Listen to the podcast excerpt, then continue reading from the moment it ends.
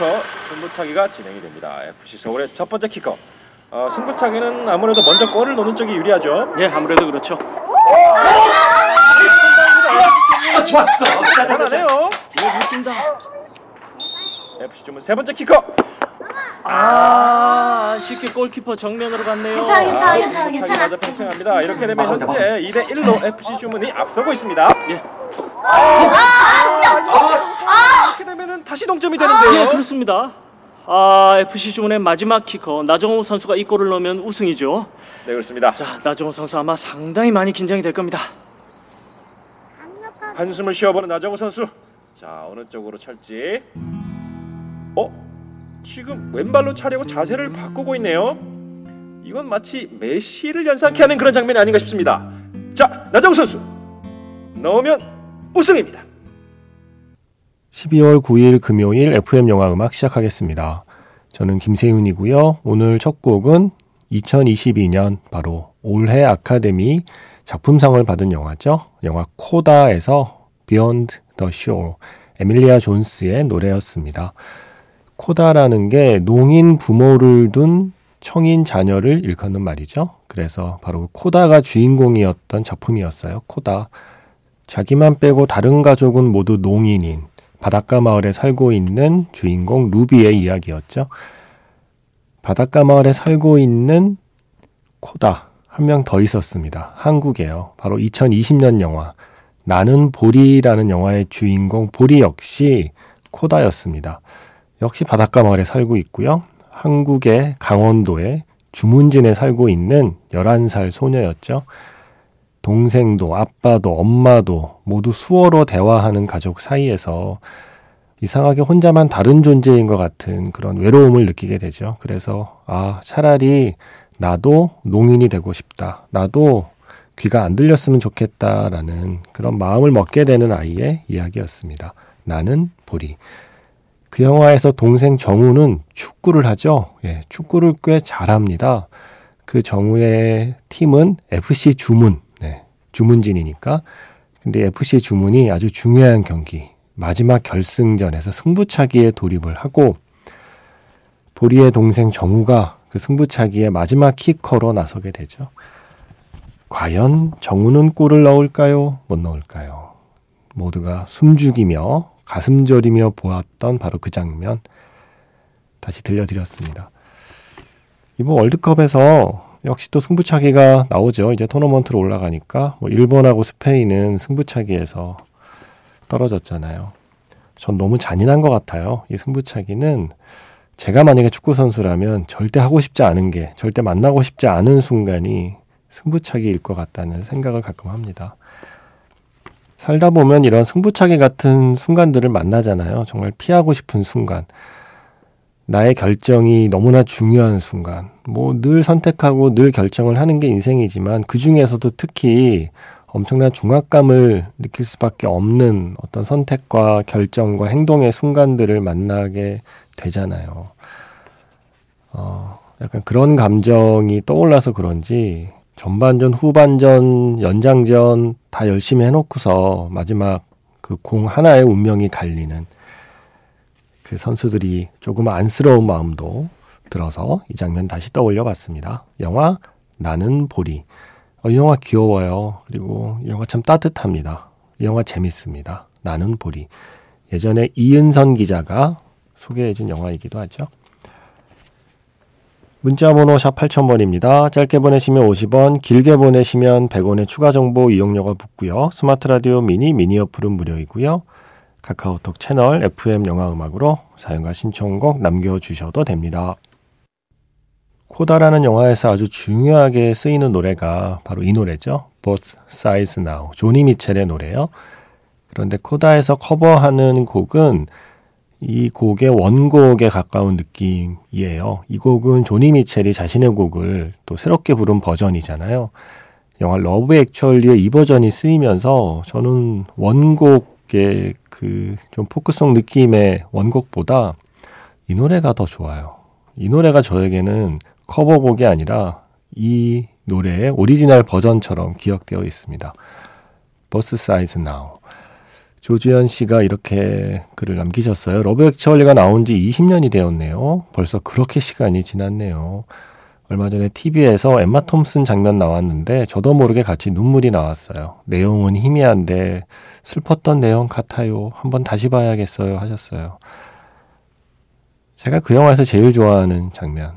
남들은 스케치북 장면을 제일 좋아하고 기억한다지만 아, 저는 Love Actually에서 그 혼자 이 음악 틀어놓고 눈물을 훔치던 엠마 톰슨의 장면을 이길 건 없다고 생각해요, 이 영화에서. 그 장면 아니었으면 이 노래를 제가 이렇게까지 좋아했을까 싶기도 하고요. 그런 게 그냥 음악과 다른 영화 음악만의 특징이고 또 매력이라고 생각합니다.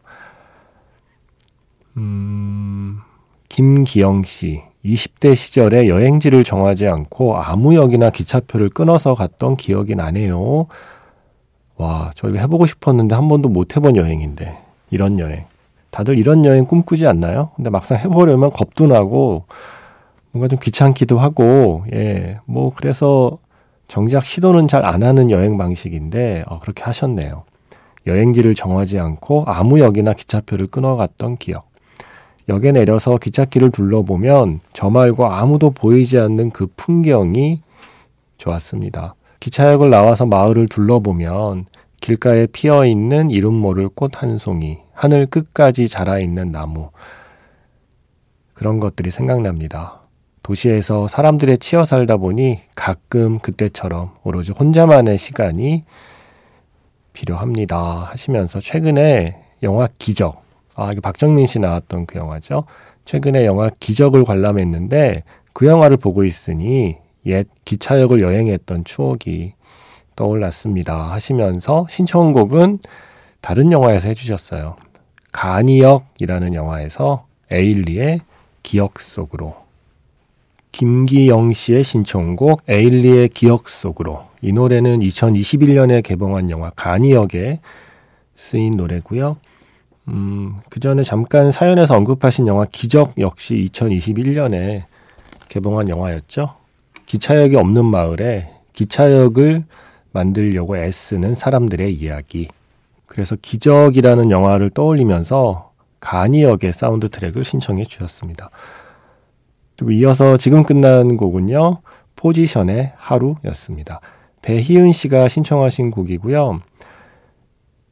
이 작품 제목이 애가라고 하는 이 작품의 줄거리는 전인화가 후배 이동건의 사랑을 받는 여자 의사로 이동건은 루게릭병에 걸리는 공예가로 이유리는 두 사람 사이를 질투하는 사진작가로 각각 등장한다.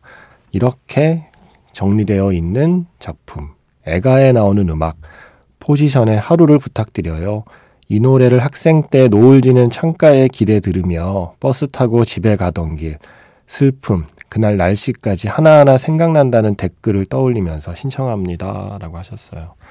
저 이거 완전히 모르고 있던 작품인데 지금 한참 찾아봤거든요. 영화는 아니고 드라마였네요. 인터넷과 TV로 동시에 방영되는 좀 새로운 형태의 시도를 했던 작품. 애가. 전이나 이동건, 이유리가 함께 출연했던 작품.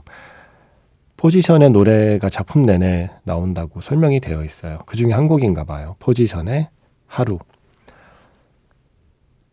그런 노래들 있죠. 정말 어떤 노래를 들으면 그 노래를 내가 듣던 때로 순간이동하게 되는 그리고 이런 표현이 가능할지 모르겠지만 그 시간이 만져지는 그냥 그 시간이 떠오르는 정도에서 그치지 않고 그 당시 어떤 질감들이 느껴지는 그런 작품들이 있어요. 어떤 그때 냄새가 나는 그때 어떤 햇빛이 느껴지는 그때 만약 습했으면 그 습한 공기가 코로 들어오는 것 같은 어떤 지나간 시간을 좀 만지게 해주는 그런 곡들이 저마다 있지 않을까요? 어, 저는, 음, 지금 그래 생각해 봤는데, 프랭크 자파요. 제가 프랭크 자파라는 뮤지션을 잘 몰랐는데, 제가 원래 음악을 막 들었잖아요. 영화도 막 보고, 예. 족보 없이 들어서 너무 유명한데 저는 까맣게 모르고 한참을 살았던 뮤지션이 되게 많습니다. 그 중에 한 명이 프랭크 자파였는데 제가 거의 서른 넘어서 음, 그때 막 뮤직바, 예, 음악 틀어주는 바 다니면서 열심히 음악 듣고 술 먹고 놀 때요. 제가 자주 가던 바 화장실에 어, 문을 열고 들어가면 어떤 사람이 의자였는지 변기였는지 그냥 이렇게 앉아서 들어오는 나를 쳐다보는 그 자리에 그 사진이 걸려 있었어요. 약간 좀 재밌으라고 걸어 놓으신 것 같아요. 그 사람도 바지를 좀 반쯤 내리고 있었던 것 같고, 어, 약간 프랭크 자파가 화장실에서 볼일을 보는 자세와 비슷하게 어딘가에 앉아 있는 사진이 저를 맞아주는 화장실이었는데, 거기에 써 있는 이름이 프랭크 자파라서 그렇게 처음 알게 됐어요. 네, 화장실에서 처음 만난 사람이에요. 우리는 그런 사이예요. 그래서 자주 갔으니까 저에게는 그 지나간 시간 중에 만져지는 그 시간이 하필이면 화장실이네요. 그래서 프랭크 자파의 음악을 들으면 그래도 지금보다는 음, 젊었고 예, 지금보다는 좀 체력이 괜찮았고 그래서 거의 밤새워서 술을 마실 수도 있었고 그때 또 좋아하는 사람들과 각자 좋아하는 음악 신청하면서 시간을 보냈던 그 음악 틀어주던 바를 떠올리게 되고 잠시 그 안에 머물게 되고 그 안에 화장실까지 가보게 되는 거죠. 예. 저에게는 프랭크 자파의 음악들이 그런 음악이 되어 버렸습니다. 어쩌다 보니. 음, 그래서 골라본 음악입니다. 알폰소 쿠아론 감독의 영화 Y Tu Mamá 사운드 트랙에 이 노래를 발견하고 어찌나 어찌나 반갑던지요. Watermelon in Easter Hay. 프랭크 자파의 정말 근사한 근사한 연주 듣고요. 영화 자판기에서 만날게요.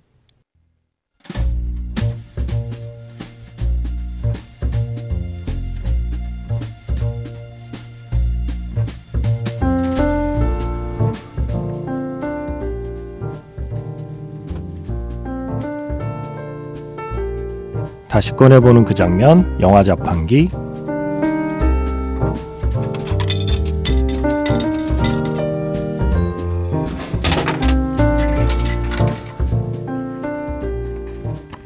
다시 꺼내보는 그 장면, 영화 자판기. 오늘 제가 자판기에서 뽑은 영화의 장면은요, 영화 2층의 악당에서 한 장면입니다. 중학생 딸을 둔 35, 30대 중반의 아줌마 연주. 하지만 그 남자의 생각은 다릅니다. 만 나이로 계산하면 아직 30대 초반이라는 거죠. 이제는 우리도 유럽연합 기준으로 나이를 세자는 이야기에 굳게 닫혀 있던 연주 씨의 마음이 조금씩 열리기 시작합니다.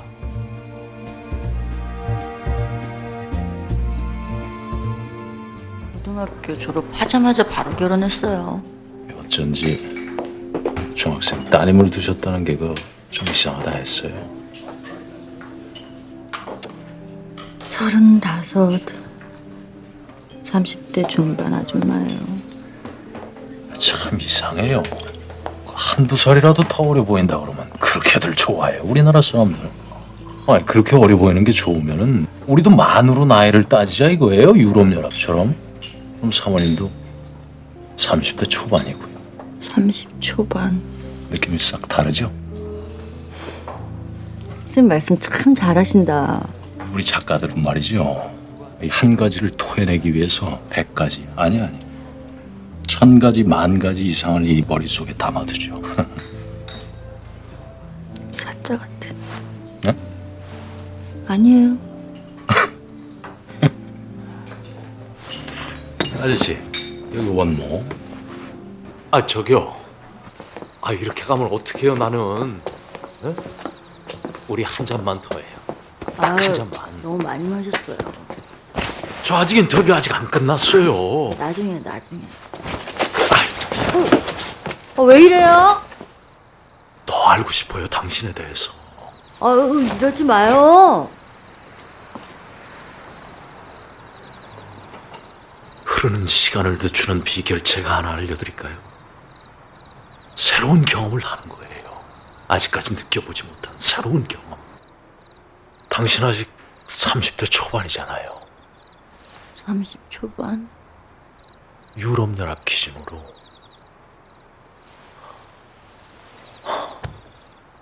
당신 아직 젊고 아름다워요. 내가 아름다워요? 다시 꺼내보는 그 장면, 영화 자판기. 오늘은 2층의 악당의 한 장면이었습니다. 정확히 말씀드리면 두 장면을 살짝 이어드렸어요. 먼저 들려드린 그 술집에서 나눈 대화는 전에 한번 오프닝으로 들려드린 것 같은데요. 그리고 그 술집에서 나와서 음, 집 현관 앞에서 나누는 대화를 오늘은 이어서 들려드렸습니다.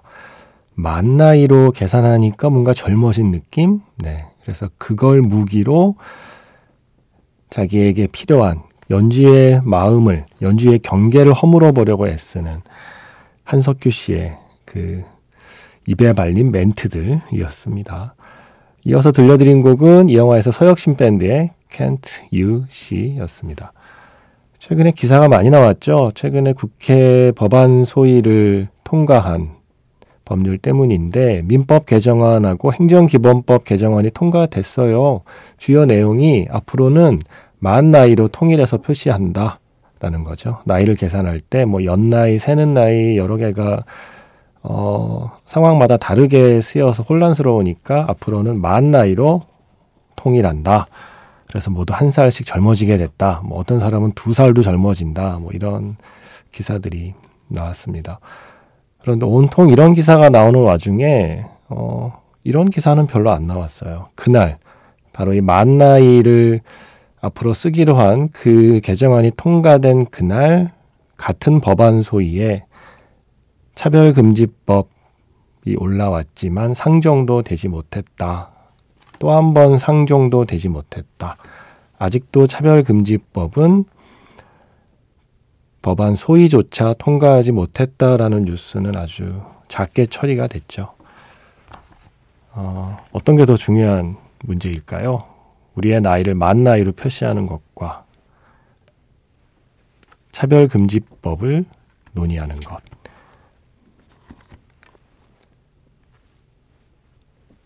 다음 노래는 영화 헤드윅에서 골랐습니다. Wicked Little Town. 존 카메론 미첼이 이 노래를 부르고 있죠. 이 노래의 가사가 이렇잖아요.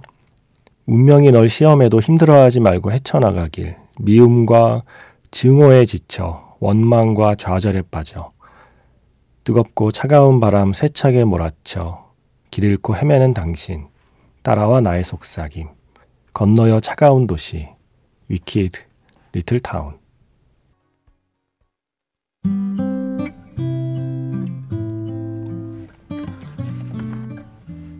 마이클 펜과 그리고 에이미 만이 함께한 노래였습니다. Two of Us 영화 I Am Sam의 노래죠. 2412 쓰시는 분의 신청곡 오늘 마지막 곡이었습니다. 지금까지 FM 영화 음악 저는 김세윤이었습니다.